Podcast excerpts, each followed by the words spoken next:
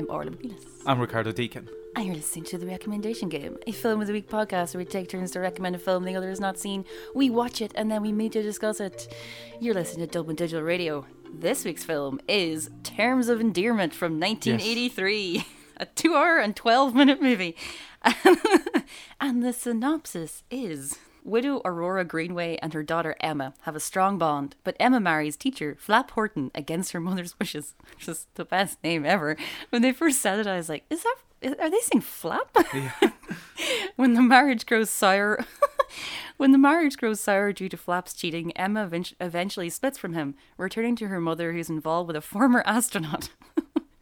Soon Emma learns that her that she has... Jesus, this is spoilerific. Yeah. Soon Emma learns that she has terminal cancer. In the hospital, supported by Aurora, she tries to make peace with Flap and her children. So, the entire movie yeah. then. Um, that's not a synopsis, that's a plot summary. Yeah, yeah. Uh, the film was directed by James L. Brooks, produced by James L. Brooks, screenplay by James L. Brook, Brooks, based on Terms of Endearment by Larry McMurtry. No, Larry. McMurtry. Like meh, by Larry McMurtry.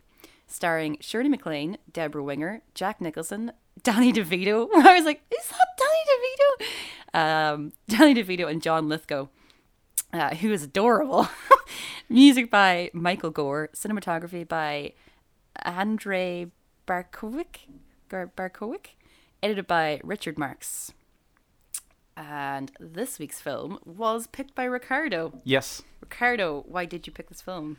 Well, uh, first of all, uh, I picked this movie. It, it has been in my list to pick, and it's a weird uh, history. It's one of those things. Remember the, the movie channels that I always refer to that I had in Uruguay? Yeah. They were like seminal in my...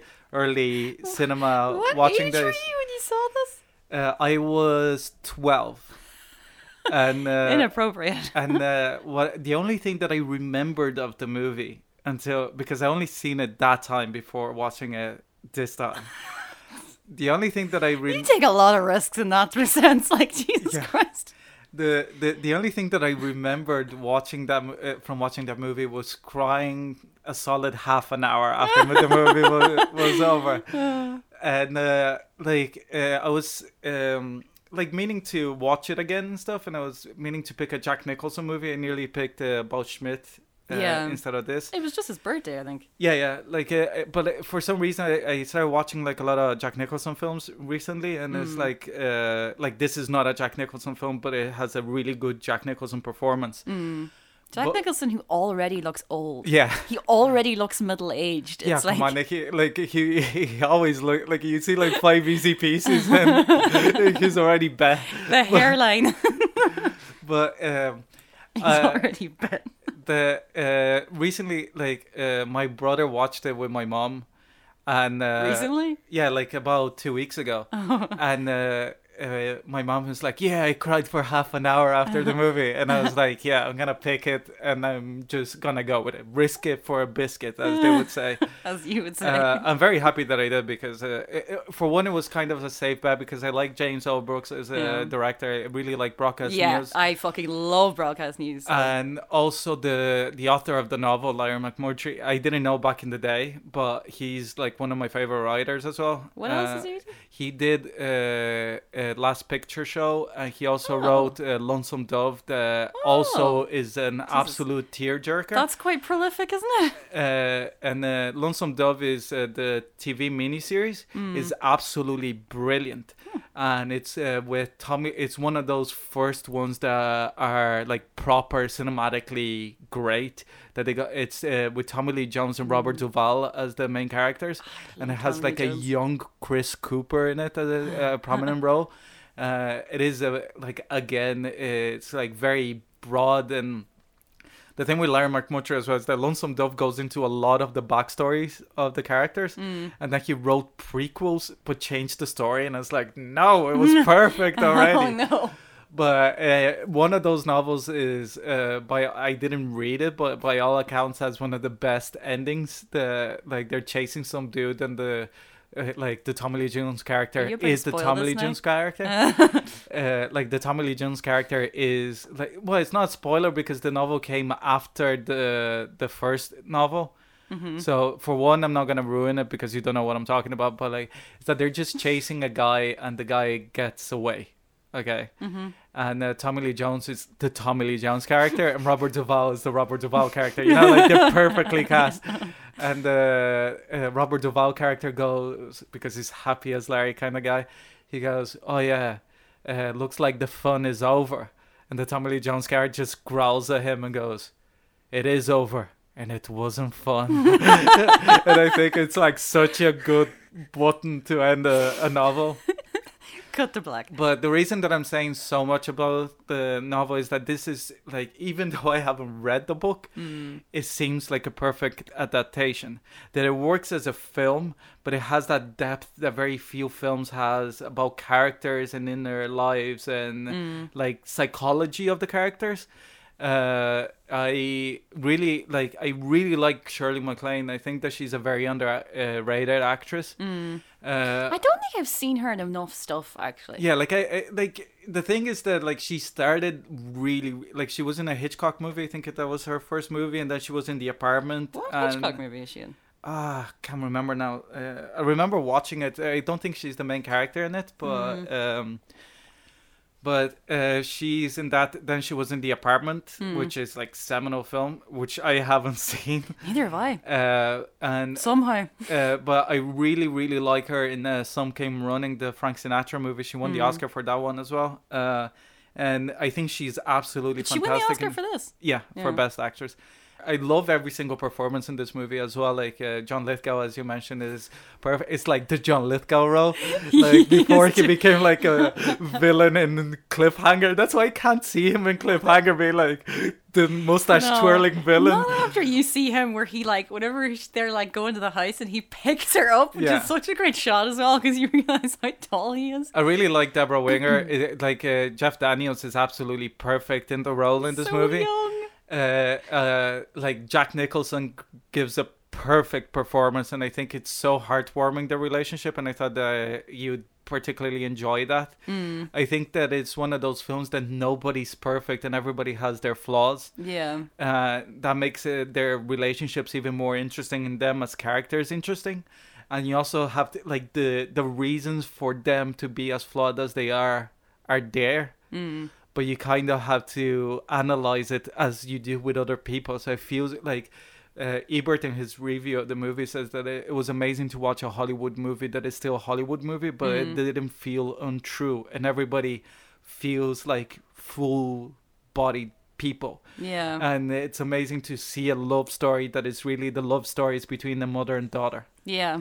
Uh, and I think that I also really enjoy it because it's clearly similarly to what Todd Haynes did with Far From Heaven and uh, Carol, mm. is that this is very much planting uh, a Douglas Sirk movie in the mm-hmm. decade that it was made. Like mm. there's so much in common with. I did uh, think a lot about Sirk actually. Yeah, like it, it is a melodrama, and uh, I think since you really enjoyed Imitation of Life, I, I did. And you have problems with the eighties, I think that it was like. A, A nice way. I have problems with the eighties. But I, th- I thought that would be like a nice kind of film to discuss. I really like, even though it's a tragedy, what I loved about this movie as well, like especially rewatching it now, it's how the tragedy comes from nowhere like it does in life. Mm. It's not like there's nothing in the beginning of the movie that leads you to think that that's going to be the ending of the movie. And that's mm. why it makes that moment even more emotional. But it doesn't emotional. feel... It, it's not jarring, though, yeah. like all the mad shit that happens, necessarily. Yeah, beca- yeah, because it is that kind of life that...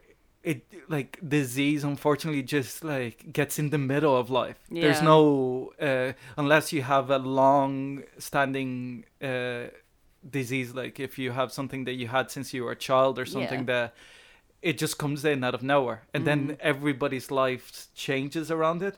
And I think the the movie captures that perfectly, how intrusive a diagnosis like that, even if it's not terminal, mm-hmm. the a diagnosis like that has everything has to stop for it. And I, even though it is emotional and use whereas its emotion and its leaves, it never becomes untrue. At the same time, it's mm-hmm. heightened. But not untrue, and I really in the way of Imitation of Life as well. Yeah, and I, I absolutely love like the goodbye scenes as well when the kids come in. Like it destroys me the way that is like I know that you love me, and the kid doesn't tell her. Mm. But like the finality is there. The, she's such a good mom that she... Oh, Shirley MacLaine slaps that Wayne. Jesus, yeah. That's like... Whew. But like it feels like, oh yeah, it feels like a slap in the face yeah. in the movie. But it, it gets you because you're like... You're so emotional. You get her. Like yeah. You're you're yeah, in the yeah. same state oh, no, of mind that she's complete, in. It makes complete sense. Like, but it is. You're like, whoa. And then it also has the, the, a perfect denouement as well in the movie. Like uh, the ending, like with Jack Nicholson, like trying to be like the guy that he couldn't be, kind of thing. Yeah. And I love how everybody's like, like they're all just intersecting in each other's lives. They're really like only Shirley MacLaine's character, Aurora mm. and Em are really tied to each other. It's kind of everybody else is there by choice, kind yeah. of thing, or by family ties or whatever. And I, I, I really like the depiction of their the marriage as well, because it's a very honest depiction of a failed marriage. Mm. That there's very few films that would do that. And for all his flaws, Flap is not a generically bad guy either. Mm. It's just that he's not compatible with a M either. Yeah. And not to defend um, uh, out of marriage affairs, uh, extramarital affairs. Mm. It is, in, in a way, it's much better than being a drunk father. Yeah, is much better than being a violent husband. Mm. It's just somebody that doesn't have that barrier, let's say. And I think that is almost interesting that when they get caught initially, it was just before mm. the affair would begin. But like that doesn't make it better because it was going to happen the and it happens afterwards. The intention is there very yeah. clearly. I love that whenever he's got the baby strapped to him. Yeah, yeah, chasing like, her. You don't realize, and then he turns around, he's like, oh no, and you're like, oh my God, your fucking baby is there. And uh, I, I, I love Debra Winger in this role as well. Like it, it it is again, it's like a film that without having Shirley MacLaine, that's why I think that like she's the best actress, let's say, hmm. is that M's character is so formed because of Aurora that you see every mistake and decision that she makes is hmm. either in a in in certain way an agreement to something that Aurora did, or as a repudiation, even the, her choice of husband, yeah. even her choice it's of rebellion. What to do. Yeah. And uh, and also I think it's like part of it is like that uh, scene, like one of the best scenes that I've seen in a long time. And obviously I didn't remember or wouldn't have noticed because I was too young to notice, is the opening scene that uh, the Aurora goes to Em's bedroom because the baby's crying, and you can hear the dad in the background saying, "Don't wake her up every time," because she goes to wake her up. Yeah. Because she uh, she thinks that she, the baby might be dead or whatever. It's so ridiculous, and then she just leaves. And then starts crying, and then she leaves. And when they move into uh, it's the same Nebraska, yeah, yeah. she's gonna do the same, mm. and then she changes her mind and comes back, and it's such a subtle little moment and callback that it's not like making itself aware, but then it's when you realize it makes sense, everything. I love the production design as well in the movie, like just the amount of books they like Jeff Daniels has, yeah. and like the that little apartment upstairs is kind of like that kind of ideal for like idealized, you know, you know even in uh, Ghost Story, yeah. that they have like a similar apartment and stuff. It's like the Actually, the, the yeah. marriage, uh, the first home kind oh, of thing. God, I really loved Ghost Story. Yeah, it's so I, good. I, I, I love that movie as well. Uh, so sad. That movie really got me. Like, Jesus. Oh, yeah. It's one of the most melancholic Jesus movies Christ, ever. Jesus Christ, yeah. And uh, um, and it shares a lot with this, I yeah, think. Yeah, it like, actually does. That's like, a really good comparison. Also, I don't know why we didn't talk more about Ghost Story when we were talking about wildlife. Yeah. Because there's definitely comparisons there as well. Like, it's interesting. And uh, also, like, uh, Casey Affleck is a poor man's Jake Gyllenhaal. Uh, but... Yeah. Uh, but... Um, It was but, conflicting as Casey Affleck is. But this uh, this movie also uh, in in like it's a movie that gets every little detail perfect. Like her garden is genius. Yeah. Like the choice of car for uh, for Jack, Jack Nicholson's character. But even the way that they do Aurora's eyelashes, yeah, it's completely like character, like everything is one of those movies. Like we t- also picked it because we have this thread thrown during the podcast of picking directorial debuts, yeah, and I thought that it's like few films that has like somebody just comes in and knows exactly what he's doing, yeah. You feel the weight of his career before this, though. Like, yeah. He really, it feels very, like, professional. Yeah. You know, it's very... But it doesn't feel workman either. Yeah. Like, it no, has no. memorable images and stuff. But again, like, the use of color and uh, locations and stuff is so very certain.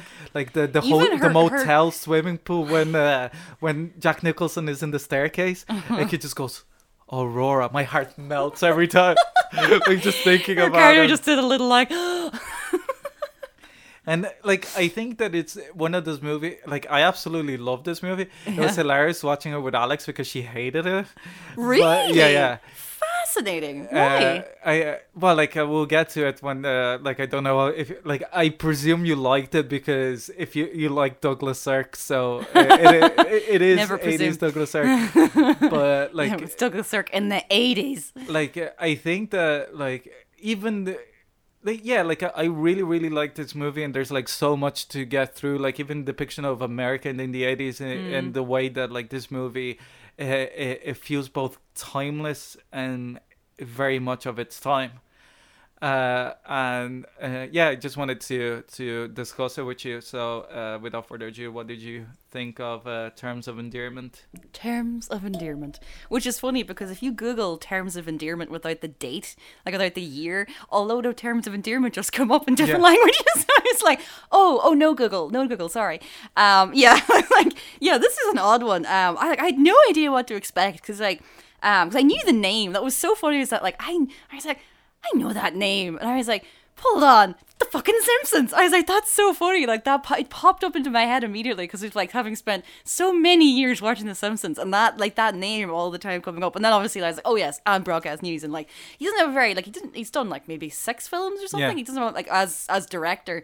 Um, but, uh, and I, I love, like, Broadcast News has a very special place in my heart. And I think, like, a lot of people haven't seen it, but don't yeah. realize that they kind of have seen it because that movie is so quotable. And, like, you know, the whole thing is like, I say it here, it shows up there. You know what I mean? There's so many things in that movie.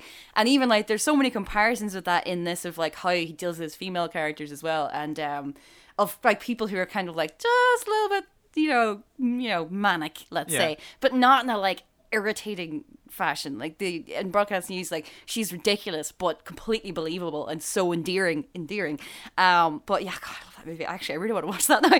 But um yeah, so, like, I think, though, like, to be honest, um oh no no I presumed wrong. Hold on, no. uh I'm gonna walk away now before it gets worse. This is at episode one hundred twenty, we're done. Um yeah, like, I didn't get off to the best start with this film. I was like, okay, I was like, okay, okay, because, like, this movie just sort of starts, and it starts with, like, a montage, basically, of, like, time of, the, like, her childhood, and all the way up, blah, blah, blah. So it's like, you're kind of bombarded by what are very large characters, right? So, and, you know, you could describe them as Cookie, let's say. Like, the scene whenever, the day before her wedding, I was like, I'm not, I'm not gelling with this at all, where she's, like, with her friend, and then she, like, talks, because you don't know them yet, you know yeah. what I mean? You're kind of like, what are, uh, and I was like, oh no, is this going to irk the shit out of me? And I was sitting there, and I had a glass of wine, and I was like, ugh. Um, yeah, but it's funny, like, it's a, it's a mad, it's a mad opening, it all, it all feels a bit much, you know what I mean? Yeah. Yeah, but, like, the funny thing about this film is that, it's not, it's not short, it's like, you're, yeah. you're, you know, you're there with just these people for quite a long amount of time, through an awful lot of their lives, through, like, basically their entire lives, like, all, like, from her birth all the way up to her death, literally. So, of what is, you know, obviously a life cut short, let's say, and but all the things and all the transformations between all the people um, around her. And, like, it really, it really is a grower. Because, like, it's like you, you go through so much with them, um, and you, like, you get, you learn so much about them, about their personalities, about how they how they deal with different things, that by the end of it you are so invested. Like, because, like, this is a funny movie that somehow manages to get away with the cancer storyline, and I think that is quite integral to why this film works, because, like, when you lay that out and it's like, she's like, oh, she's, like, young, and but it sounds awful, it really does. And I am I am so against the shoving cancer in films. This I is think the movie that, that Steel Magnolia wanted to be. But, like, this is the movie that any movie that has a fucking cancer suffering yeah. character wants to be. Like, movies do not deal with terminal illness well. like rarely, and cancer is a particular one, and movie cancer pisses me off so much, because it's like, if anybody who knows, who's ever known anybody who's had cancer, it's fucking awful. And like by the end of it, like there's a real thing of like goodbyes as well, because like particularly whenever someone knows they're going to die, that it's like you have to keep doing the day-to-day stuff of like, you know, you're still alive, but at the same time, like, you know that you have to like end all these things with people that are not ready, and you're not ready, and blah blah blah. It's not a very It's not a pretty thing, you know what I mean? Yeah. So it's like, there's like the way that they deal with it in this, because there's so many other things around the relationships of like, you know, you know, she's just gotten, she's grown closer with her mother, but at the same time, like, even with Flap as well, is that like, at the end of the day, it's not like, oh, I love you, I'll take care of the kids, you know what I mean? Because he's not that guy, you know what I mean? It's like that line whenever he's like, I never thought I'd be the guy who'd walk away from my children. It's like, he doesn't want to do it, but he knows that he's not. He's not. He's not able. He's yeah. not. He's not equipped. You know what I mean? Yeah. He's not equipped for one child. Never mind a fucking burgeoning teenager. You know what I mean? And like, oh, the little middle kid as well. Is, oh god, that that kid gave a fucking barnstormer of a yeah. performance. Like, oh my god. Um, but even how they interact and stuff is really good as well, because he's clearly much. You know, he's. He's younger, so he doesn't understand the dynamics of like the first kid who's like having to had. deal with these fucking two people who don't, you know what I mean, who just can't get it together for his entire life. Um, so it's it's an interesting contrast, I think. But um, yeah, like I, the key of this is obviously the the central performance of the mother and daughter, and like the development of it, and like the connection. The connection that you you have, like, not just with, because obviously like every parent and their child and their children, there's always a connection throughout your life that like develops, and as you move on to start your life and your family and everything, like things develop and change. But there's something really interesting about the fact that she's a single mother and only has like, they only have each other. You know, obviously there's other people around them, but that that's a bond that no matter how much they fight, no matter how crazy they are, they're always going to have that connection, because it was only them for so much of their lives. And even like you can see from the beginning that Aurora is very, very, very, very, very attached to her. Um, so yeah, like fuck me though, this is a movie that really passes the Bechdel test. Like, obviously there's an awful lot of talking about relationships and men and everything, but and I don't you know we, I don't talk about the Bechdel test that much, but obviously yeah. it's a very flawed concept. But the idea that this is nineteen eighty-three, and I think the reason why, not just because it's a melodrama and you know it, definitely Todd Haynes, but that there's so much Sirk in this, but also the great thing about Sirk was that he had great female characters, yeah and you know the films turned around them. Like they weren't just you know like wives or whatever, and like it wasn't just that like men are bad either. Like that's not the key of this film, is that everybody is flawed, everybody is a fucking disaster. Like, and as the, you know the only way that you ever get through things is by you know your family and your connections and everything. And I like as well their connection with the other characters as well, because I mean like her friend, like yeah. that whole, that's really like the way that's handled, because obviously there's a whole part of the film where she's not in it. Yeah. But that idea of like someone who you're just, you've had that connection with, so when you come back years later, it doesn't matter because you're still kind of the same. And like whenever Flap calls and she's just like, oh, hi Flap. it's yeah. like, you know, it's, it's like the years, the years fall away and you feel like they're, they're in their bedroom again. And, and then you have like that that thing that happens sometimes, especially when you're like uh, Em and her are that they're from a small town and then somebody goes somewhere else. Yeah. The, uh, Em can't relate to her friends. Yeah. But she still can relate to her friend. Yeah. That's that, like, a that great... connection. That scene is yeah. so great because... It's a way of like how subtle it is that she's put down because she doesn't have a job. Yeah. Like it's just a small thing. And then the turn then of them being like, oh, you're so great. She's like, why the fuck did you tell them about the cancer? You know what I mean? It's like, yeah. I'm not here to be pitied. But then, then whenever they go to the party and she literally hangs herself laughing because she's just like, I can't believe you just did that thing. And she's just like, haha. You know, it's like, it's a great, it's a great connection because it's like, you see these new friends that she's made and it's like, it's got nothing on this because it's yeah. like they properly grew up together and you know what I mean? And just having the same outlook of having grown up in a small town as well. It kind of... It's that scene in the beginning. Yeah. Like it, it captures it perfectly when uh, she goes, oh, do you want to go say goodbye to my mom? And she's like, I, I don't fe- I don't think I have it in me today. And I think oh. it's that, that, like that friendship that you can be that honest yeah, to like, your friend no, going your like, no. Insane. Yeah.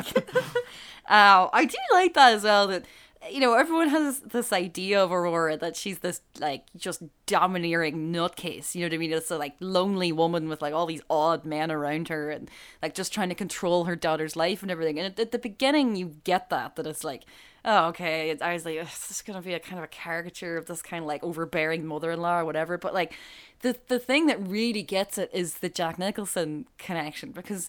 like, she's so, like, oh, God, she's got such great lines. But, like, that first thing when he's, like, leaning over, leaning over the, the fence chatting to her, and she's just having none of it. Yeah. And then, like, the idea of, like, years pass, and she comes back, and she's like, right. Because, like, the whole way through the movie... oh, do you want to we, do lunch? Yeah. He's like, oh, okay. And, like, oh, God, the most ridiculous. Like, that whole scenario is... like, this movie is full, it's so goofy. Like, it's just... yeah. But it keeps getting cut by character development, by, like... of, like, moments of truth within the characters. So you're like, because, like, that, I mean, like, would you lay that out? Because I think this is a movie with a lot of sections, like, a lot of scenes where on their own they don't quite, they wouldn't stand together, yeah. they wouldn't really work, but because as a whole, the whole thing together, like, because he's balancing, like, the comedy and, he, like, the, the drama so well, and it's really, like, but I love that, that Jack Nicholson thing as well, because that's when you really start to get...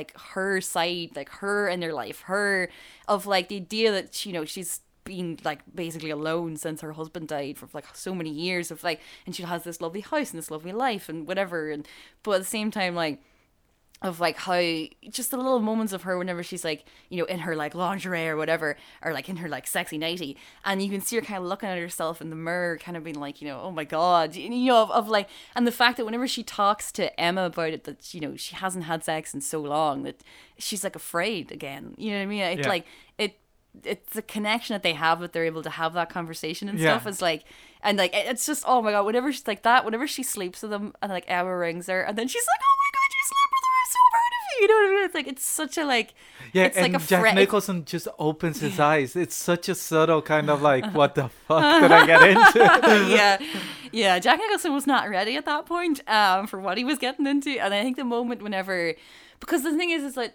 she's so pragmatic about it as well, because she's pragmatic about everything, even though like she's obviously still, you know, an emotional person, but she's kind of been sort of squashing that for so long that whenever he like breaks up with her, she's. Yeah, I know. You know, but whenever I love that, he... that bit as well that she just says, I love you. It's like, what are you going to say about Yeah, I love you? That so much. She's just like, no, you're not going to. He's like, oh, I thought I got away with that one. She's like, well, no, you didn't. I was like, that's fucking so great.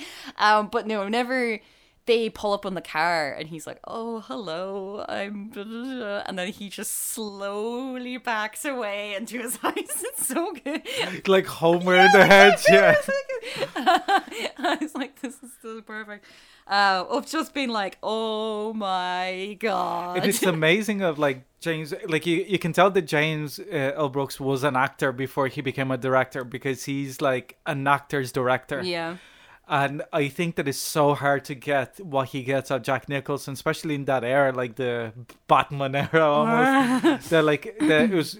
About like about this time is when Jack Nicholson became Jack Nicholson. Yeah, that he started doing the fucking, to a lesser extent, know, the, the, the Johnny Depp thing. That yeah. is like, or or the Al Pacino thing. That yeah. you hire the Jack Nicholson. Yeah, the, yeah. That even though like he's still like. Uh, that my mom mentioned is like something uh, the Something's Gotta Give is the same performance as this. yeah. Like, but I think that this what this movie has with the Jack Nicholson character as well, that is in the screenplay part, is that there's so much pathos to his character. Yeah. That the, is the I think the the astronaut thing is really interesting. Yeah. Because you think at the start that it's it's just a tacked on thing yeah. of like, oh, you know, like I'm this like, and it's like, oh, he's like had this like, and it's Houston as well, so yeah like, yeah it make, yeah that like it, it all makes sense and everything, but at the start you're kind of like, you know, oh, you know, they're not going to delve into that. It's just this kind of thing like, oh, we had this glamorous life and now he's like, you know, this aging guy still trying to hold on to like the glamour of like being a young astronaut, and how like by the time in like nineteen eighty-three everyone's like, we don't give a fuck about you. Yeah, you know what I mean? And like that's, you know, it's kind of interesting, but it's a way of like how he describes like having the, oh, why he has all the pictures up, and she's so like cutting about it, and he's like, it's not about, you know, it's like that was such a big part of like who he is and like of and his life. The, the, and the, the true fact that he says, I think the line is like, there's only uh, there's only been one hundred thirty astronauts. Yeah. Why wouldn't I be yeah. like displaying the, that? Like, what does he say? He's like, um, we never talked about how great it was. Yeah. It's as if they were in this be- weird. Because it was like a job. It was yeah. like you had to do this and that. You didn't look out the window like in the movies that it's like, oh my God, Earth is so beautiful. Yeah. No, you're like, okay, we gotta fucking run yeah. all these. Yeah, yeah. And it, and also it's like him saying that we all felt it, but we felt that would be silly if yeah. you shared that yeah, thought because it's with like, somebody else. Because it's the fucking sixties and it's like, yeah, and that mirrors down those emotions. And that completely mirrors his relationship with Aurora, that he can't admit it. Like he's still doing the job, like clicking yeah. the things that he needs to click, but he can't admit how great it is. Yeah. And I think it's so perfect. Even like that scene when he comes in with the two girls and he's like, and he's drunk. Uh-huh. And they're like, when we heard that you were, that we were going to go out with an astronaut, we were expecting something completely different, not just this worn out old man. Yeah. And it just, you realize that you, the same as beauty, that you, like at some stage, just the money and your profession or yeah. whatever.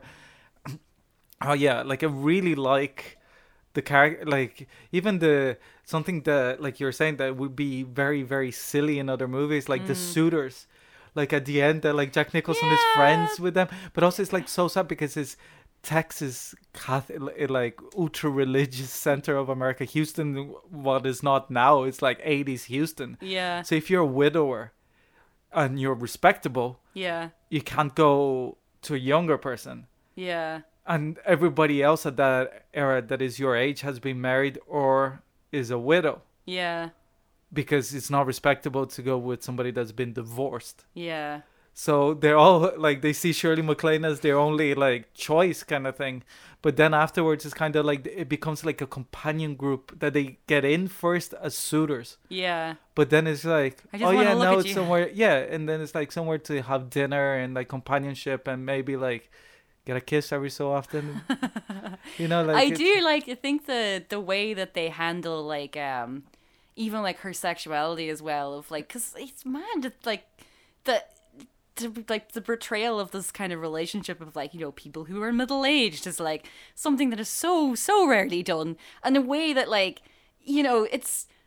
She, you can only, you know what I mean? Like you see her desire. So like I love that as well. Whenever she like fucking like kisses the face off him, then she's like, you know, what does she say? It's like it's kind of insulting to look so surprised, and he's just like, whoa, you know what I mean? It's like there's no, it's like, it's the way you would portray young people. Yeah. You know what I mean? Finally getting together, kind of thing. Like I love that though. She, he's like, I like the lights on.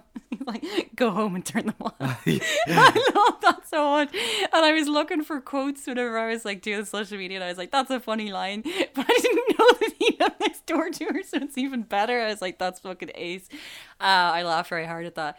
But um, yeah, but even like the portrayal of the younger uh, marriage as well, of like the intimacy of it, is like, it's, you know what I mean? It's not, it's not like, you know, oh, they're so young and pretty and like everything's great. It's like the idea, like portraying actual intimacy of someone that you're married to, that you've had a child with, is like, you know, that's the kind of the, like, because, you know, how do you, how do you portray that? And it's in like the little moments of how they talk to each other and stuff. And I love that whenever um, he's going out the door and then he comes back and he's like, I yeah, because, love that you came back. Because she told him that like he, they hadn't had sex in ages, and it's like, you know, oh yeah, the kid comes goes out, outside and starts reading yeah, uh, in the porch. And his so slippers is like a burger. Yeah, he goes and puts his jacket on and everything. I was like, is the kid going to run away? I was like, no, no, he's just going outside. And uh, also going back to that, that that scene in New York that they like thread her, uh, like tear her to shreds because she doesn't have a job. Yeah. Uh, like I was thinking about it because it's uh, like a character with like such drive as Emma has. I think that part of it is like it's that scene again of her going to go upstairs, yeah, and comes down. It's because her mom didn't have a job, yeah. So she wants to compete, be the better mom, yeah. She has more kids, yeah, because her mom could, only had one, yeah, and she realized the the loneliness that she had or whatever. But every time it's like. That she has to, I'm pregnant, mom.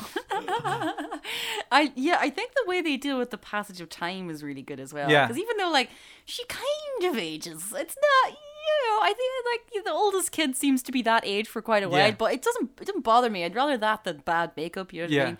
And it's more in her performance than anything else, because, like, she seems so young at the start. Yeah. And even, like, when they've had the first baby and everything, and then, you know, she's pregnant again, they still seem so young.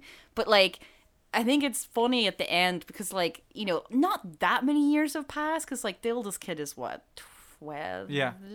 Maybe what age is Yeah, twelve, thereabouts. Yeah, yeah, I'd say. So, like... Like, ten, eleven, I'd uh, say, because he's still not yeah. into girls that is, like... Yeah. like I'm, not nice afraid, I'm not afraid of girls. I'm not afraid of girls. I was like, oh, my God. Your mother is dying and you're just, like... I know. And God. It's such a real moment because it's like, that's, that's what a kid would say. He, like... doesn't, he doesn't give in as well. You know what I mean? Which I like. And she's... But she knows. I love what, he, what she says to him because she's like, you're going to regret this and you're going to feel bad that you didn't...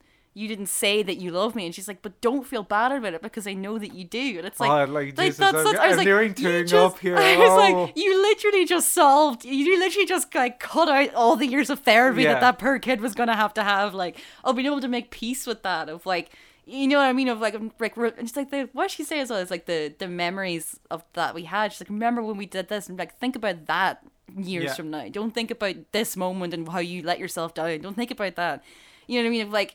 Where she's not trying to force him to be a grown-up. Yeah. You know what I mean? There's none of that. It's like, you know, no, no, you're still a child and that's okay. But in the future, don't you fucking worry about this. I also nice. love the, that scene when the, the uh, John Lithgow pays for their groceries and then she's she wants to flirt with him and the kid is like there and she's like, get in the car, get in the car, go to the car, stand next to the car.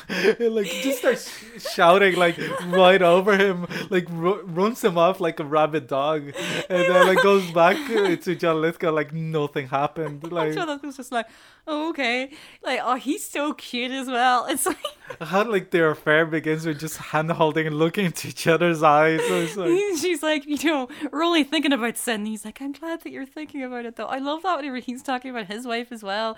And, like, she's so frank because she's just like, did you ever think about her being on top? And he's like, oh, no, she'd never do that. And she's like, have you asked her? And he's like, six hundred times. Like, it's so, like, it's... It's so frank, and it's like, it's mad that this is nineteen eighty-three. And it's yeah. like, but like, people like, but it's not done in a kind of a like wink, wink kind of way either. You know what I mean? It's like, it's real because it's like, this is the way people talk about things like this. You know what yeah. I mean? It's the way people feel about things like this of, of like, yeah. And I think it's like the intimacy, not just of like, you know, married people, but also of like, whenever, you know, it's your mother, yeah. you know what I mean? Of that, like of someone that you've literally known for your entire life, you've gone through all the fucking phases, you know, it's like, it's like, it, it's, it's just so nice. It's like nicely portrayed, but not, uh, not on like sentimental. Yeah.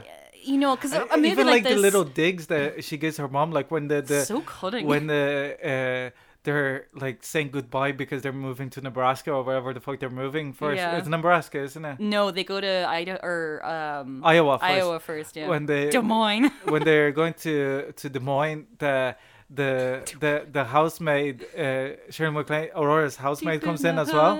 Texas. And uh, she goes, make sure the mom drops you home because she's such a cold bitch that it's like, yeah, walk to the edge of town where we live. You know, like, yeah. But I, I love the moment when, uh, like that you mentioned, only when Jack Nicholson like leaves, yeah. is that there's so much warmth when they she pulls up with the kids, yeah, and her and Shirley MacLaine just runs at her, yeah. You know, like, and it reminded me of when, uh, uh when I. when I moved to Ireland, yeah, I was like, what, thirteen? It was a year after I watched this movie, funnily enough. Um, that my mom came here uh, like about eight months before we did. Yeah. Uh, and uh, she, like when she moved over as well, we didn't know when we would see her because we didn't know if it would take her like six months to say for us to go. It could take a year, two mm-hmm. years.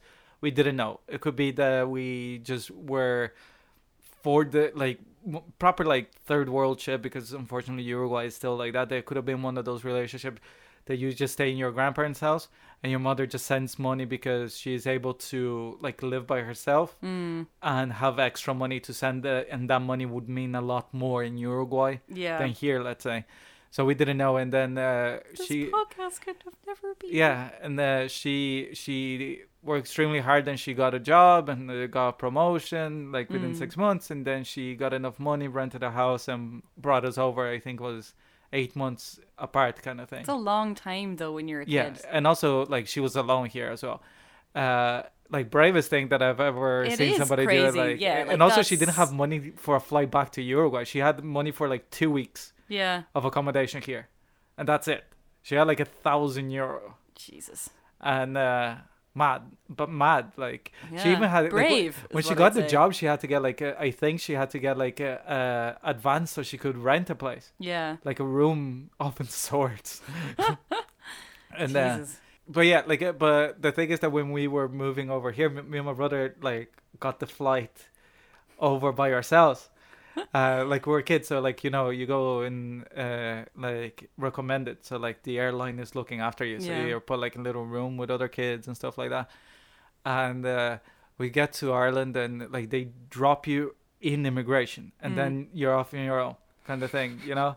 So we're like doing immigration, we're like, yeah, my mom is just like on the other side, whatever. And we get, you know, in Dublin Airport, the arrivals, they had like the little yeah. like bar it's there. It's very Richard Curtis. yeah, yeah. My mom is like right in the middle of the barrier. Yeah. So she can be like looking straight at the door. And uh, it's really busy coming out. So we have to go like on the other side kind of thing. Mm. And then we're waving at her. And she's just looking at us with this, like, really angry face.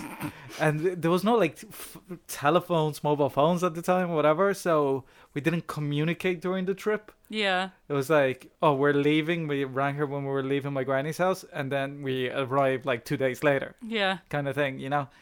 And me and my, bro- my brother turns to me and goes, like, oh, oh we already fucked up. Like, what did we forget? What did we do? Whatever. And uh, we go around, and we like we go around to like the back where like the, the group yeah. of people are. It's uh, a big long thing. Yeah, yeah, and there was like loads of people there as well. So I get to the back, and uh, we were just expecting my mom to like go and meet us there, and nothing. And then we walk over to my mom and we tap her on the shoulder because she's still facing the door. And she lets out the like biggest scream ever and starts like hugging us and crying because like... Like, in fairness, this, like, it's a good moment to cry, but, like, my mom would cry when, like, like, portrait, and, like, yeah. uh, comes out okay, and, uh, like, the portrait of the year yeah, I show mean, like, in Sky One I would, or something. I, I would cry in that situation, and I'm not a crier, so. And uh, she's like, and we were like, oh, what did you, why did you, like, look so angry? She's like, oh, no, it's that I was so emotional to, to get to the airport that I came, like, hours earlier, and I forgot my glasses at home. So I couldn't see you guys, oh. and I, she was like squinting because, oh, was, but like, but like oh, this, mo- but this moment oh. in the movie really captures that yeah. that kind of like, oh my god, I haven't seen my kids, and like, and no matter like even when we go to Uruguay, my granny's the same with us and my mom. Yeah, it's like no matter how old you get, if you spend like an extended time away, yeah, it becomes that kind of like even if you're in constant communication over the phone or whatever, like nothing beats that one-to-one kind of thing. And it's a long-winded I know exactly what you mean it's a long-winded um, it's a long-winded to get to like that that's a moment of like real truth yeah in the, in the movie. And it's like yeah it's it's the amazing thing about melodramas, I feel, in movies. Mm-hmm. it's, it's, it's because it, melodramas are not ashamed of emotions, is that they're able to really get to the truth of those emotions in the way that other movies that try to be more serious, quote unquote, can't get to. Yeah. And I think that the movie also, like you said, is uh, particularly well served by the uh, sense of humor that it has. Yeah. Because uh, otherwise it would become too much. Yeah. Uh, it's because it is so goofy. Yeah. Like, I mean, the bit whenever they're in the car on the fucking beach and then he falls in. And yeah. he's like, if you wanted to get me on your my back, you should have just asked. It's... And then he gropes her and it's like, why did you have to ruin it? Um, I, I do think that, like, um, one of my favorite scenes in the movie is the ending in the, the, the wake in the house. Yeah. It's like the moment that you realize, like, not only like how well they drawn the characters, because you f- you miss Em. Mm. Like, you really do miss her presence there. Yeah. And then you realize, like, how, like, Flap is flawed, but also, like, his heart is in a good place, even though he's a fuck-up. Yeah. And, like, how, like, her friend is, like, hugging him, consoling him. Mm. And I love the moment that, like, Jack Nicholson just goes to Danny DeVito and, like, shakes his hand and is like, how are you, or whatever. Because all these people... Are connected. Are connected. And also, like, they saw him grow up. Yeah. They were there kind of thing. They, they were like, kind of, like, you know, standing dads a little bit, yeah. And then I love the bit when the kid goes to... Because he's so... Because he's in Granny's house, and Granny's insane. the, uh, Jack Nicholson tells him, like, do you want to go for a swim in my swimming pool? And uh, the kid goes, oh, I don't think it's the right moment. Because he's so, like, he's that age that you know when something is important. Uh, yeah. And you're trying to be the on... adult kind of thing. Yeah. And Jack Nicholson, like... reads the room going like, nobody's gonna care, like this is like, yeah. It's fine, let's like, it's okay, you, we can get you, you out of this for a little while. Yeah. Yeah. And it always like, and it's such a like small thing, but when you see Jack Nicholson in the beginning of the movie and you see him do that at the end, it's so human. And it's like the twenty years, like you said, that is like also the the, the fact that they were na- when she goes in to like say, do you want me to take me for lunch, you told me like five years yeah, ago that that they didn't like even communicate really for like those yeah. extra five years. And it's like she's just been spying on him through her net curtains. Yeah. And it, it could have like, look what you've been missing out for so long, but at the same time is that without those five years it wouldn't have worked out the way that it did. And yeah. I think that like it is a movie really that like it's not something that I believe personally, but at the same time it's a f- nice thing to see like depicted that way, is that things get to a stage to the things work out. Yeah. That like even like a tragedy like uh the death or whatever, the kids will have a father figure that is better yeah than Flap. Big, yeah. A mother fi- figure that even though she's crazy, she's also going to be balanced by Jack Nicholson. Yeah. And I think that part of her flaws as a mother were uh, that it was being just a single her. mother yeah. and she's trying to hold it all together kind of thing. Mm. And even like the garden, like again it's like like that scene when she's just sitting in the in the little flower and you're looking at thing. It and it's like, but even like how like, oh god, one of the I love so much is where like they get into the car and then like her hair, which is like completely ripped off in Bridget Jones's Diary and multiple other things by the way, um uh where she just goes in and she's like, oh, and she just takes off the wig. Yeah. It's so perfect. It's and it's so much uh, better with yeah, the, I know. Like, it's like, you hair. Look like yourself now. Yeah. But I thought even whenever he gets to the motel and he sees her and she's not wearing any makeup, but it's like, she looks really, like, because obviously Shirley MacLaine is like very, very beautiful woman and, you know, but at the same time, like. Warren Beatty's sister, she is. Is she? Yeah. Her full name is Shirley MacLaine Beatty, Beatty or whatever. Like, I did not know that. That's so weird. Yeah, they don't look at all. At no, all. that's that's really strange. I need to look that up. Uh, sister. Um, this is the moment in the movie that I have to say that this movie has a sequel, what? and it's widely regarded as an awful movie because it does everything that this movie does wrong. Oh my god. Uh, And uh, oh my I, God. I just oh my really God. want to watch it as like an you, experiment you kind of thing. You are blowing my mind. Are you serious? What's yeah, it I'll called? Tell you, I'll tell you Oh now. my God. Obviously not directed by James L. Brooks or... And the, the sequel is called uh, The Evening Star. What? More details, please. Okay, it's uh, directed by Robert Harling, that I've never heard of before. Really? uh, like it has Shirley MacLaine, Bill Paxton, Juliette Lewis, Miranda Richardson. Juliette Lewis. Like Jack Nicholson is on it in it as well. Um, oh, takes place about fifteen years after the original. Oh God. And it's about her relationship with her three grandchildren and the best friend, the Patsy. Oh God. And the housekeeper. Uh, the reception says here that it has a twenty-three percent rating oh, on Rotten Tomatoes. And uh, Roger Ebert just called it a completely unconvincing sequel. awarding it only one and a half stars of a possible four. Oh, Jesus. Jesus. And it's not based on a sequel book by, oh, like, it's Jesus. Just completely un- unsourced or whatever. Oh, that sounds awful. But, like, it's one of those, like, it's hilarious because Jack Nicholson, like, he... He made the load like this like is a sequel to a film that you wouldn't th- that nobody knows that there's a sequel to. Yeah, no. And also, did you know that Jack Nicholson not only starred but also directed the sequel to Chinatown? What? Yeah, it's called The Two Jakes. What? I can't handle this. This is too much. What Rotten Tomatoes score does that have? Let's have a look. What is the sequel about? I don't know. It has sixty-eight percent. Further, corrupt, further corruption? Interesting. It's uh, it has sixty-eight percent. All right, and uh, Empire gave it four out of five stars. But like the poster at least is pretty good. Right. Yeah, that's really good.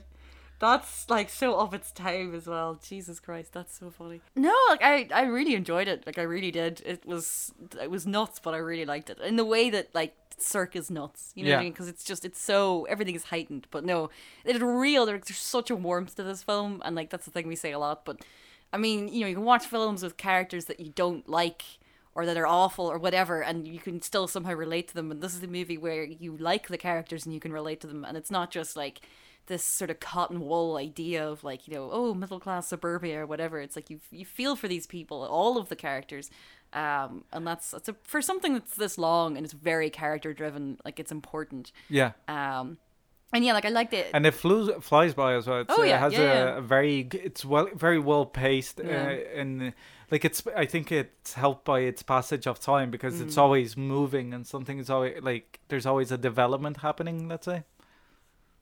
Uh, yeah, so on that note, what was your favourite thing? Uh, I think it's Shirley MacLaine's performance. Like, uh, do you think that everything, like, obviously a movie that is written, directed and produced by one man, like, a huge credit has to go to mm. James Brooks. And I think as well, without having read, but having read other works by uh, Mark Murtry, I, I think that um, it is, like, he's working off a very good base start, but, like, uh, like...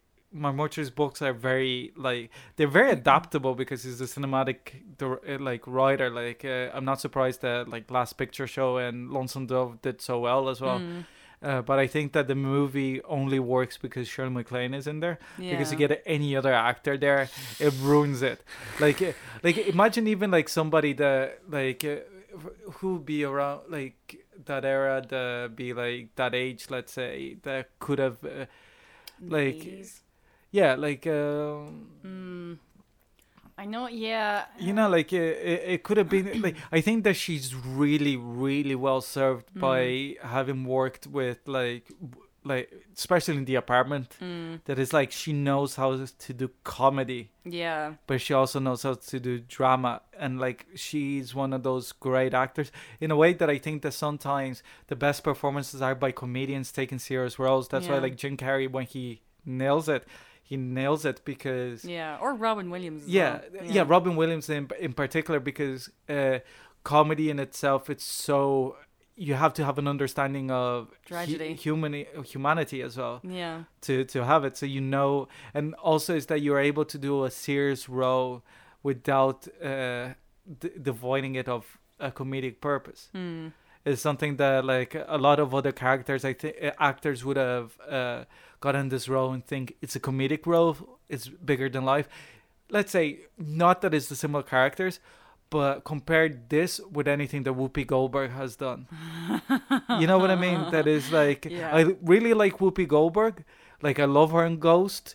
I love Sister Act. Oh, I love Sister Act. Uh, I like Sister Act two as well because of the pun in the title, Back in the Habit. Uh, but the thing is that Whoopi Goldberg, like, it never bought her as the the main character in the movie. Yeah. Even though I, I do love the movie that she did. Uh, it's about like dinosaur detectives and it's like uh, with like. Uh, What? yeah, yeah, I'll show you now. One second. Jesus Christ, we've really lifted a rock here and like... It's called Theodore Rex. And it does have the greatest poster of all time.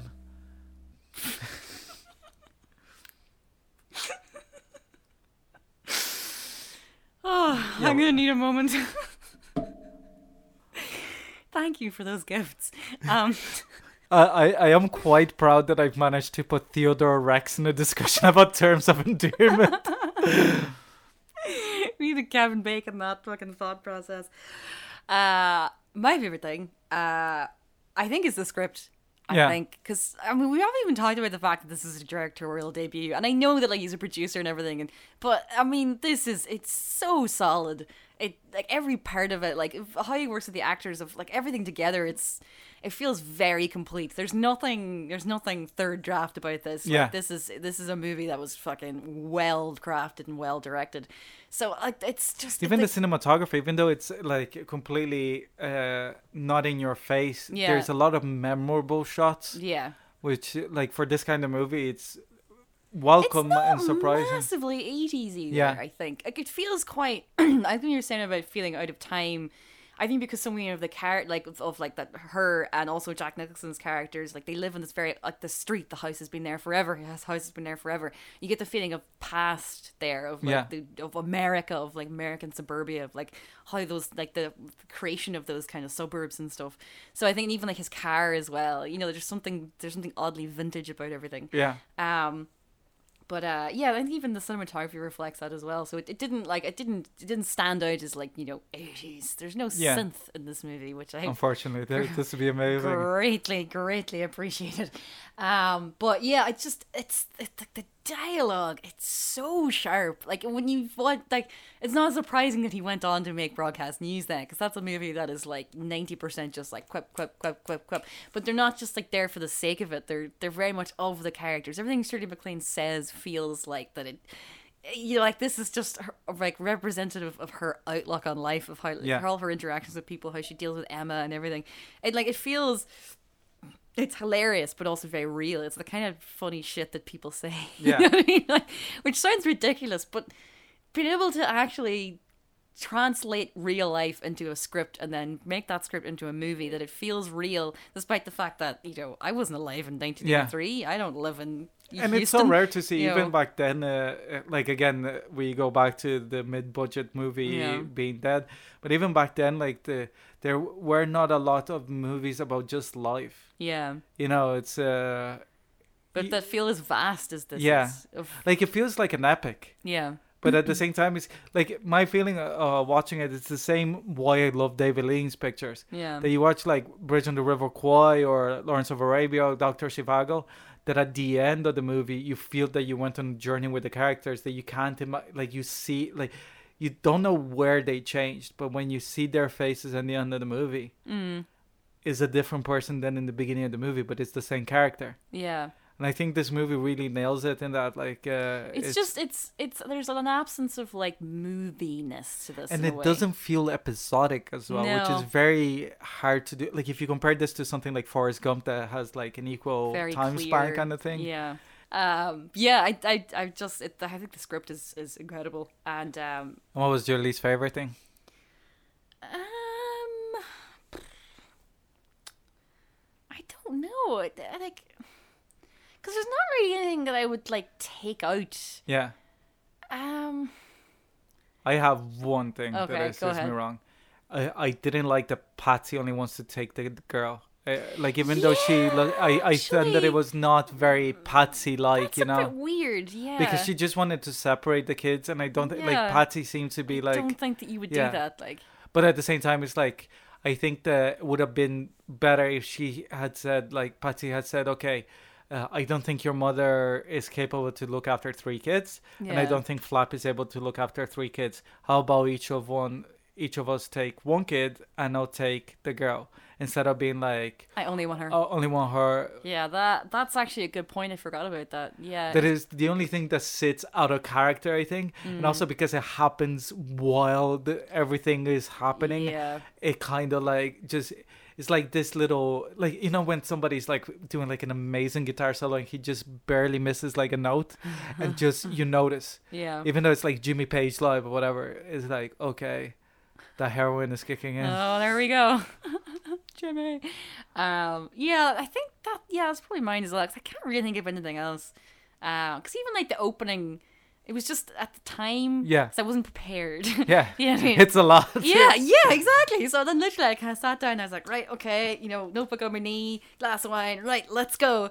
And like, I was like, what the fuck? I was like, oh no. But then, you know, the whole thing, it moves along. And I was like, no, I actually really like this. I think probably, probably the the scene whenever they're like on the mattress chatting really like brought me into it, I think. When yeah. Like after they've moved, I think. Uh, I also do love the scene whenever they're driving away and she's like, drive slow, and Flap just puts the foot to the floor, like um, absolutely belts it, like with the with the little trolley in the background. Can't wait to get away from your mother. Um, but yeah, no, I did. I really liked it. Thank you. I enjoyed it. I'm glad. I'm glad. So Orla, uh, what's next week's film? Next week's film is Beast from, I'm gonna say twenty seventeen. I'm fairly sure it's twenty seventeen. Well, at least it's but, in um, the Tweenies or whatever the fuck we called this decade. I'm just I'm filling in your blind spots, your recent yeah. blind spots. Um, yeah. So where can they find us? They can find us on Facebook, The Recommendation Game, on Twitter at The Rec Game, on the Dublin Digital Radio, Mixcloud. You can also see us on Dublin. Di- you'll see us, listen to us on Dublin Digital Radio every Monday, eleven to twelve. Uh, you can also, uh, if you want to support independent radio, please support the Dublin Digital Radio Patreon. Patreon. And that's about it, I think. Uh, or email the recommendation game at gmail dot com. Ooh, cool. Uh, yeah, that's everything for today, I think. Fabulous. Uh, thank you for listening. See you next week. I was Ricardo Deacon. I was Orlando Babilis.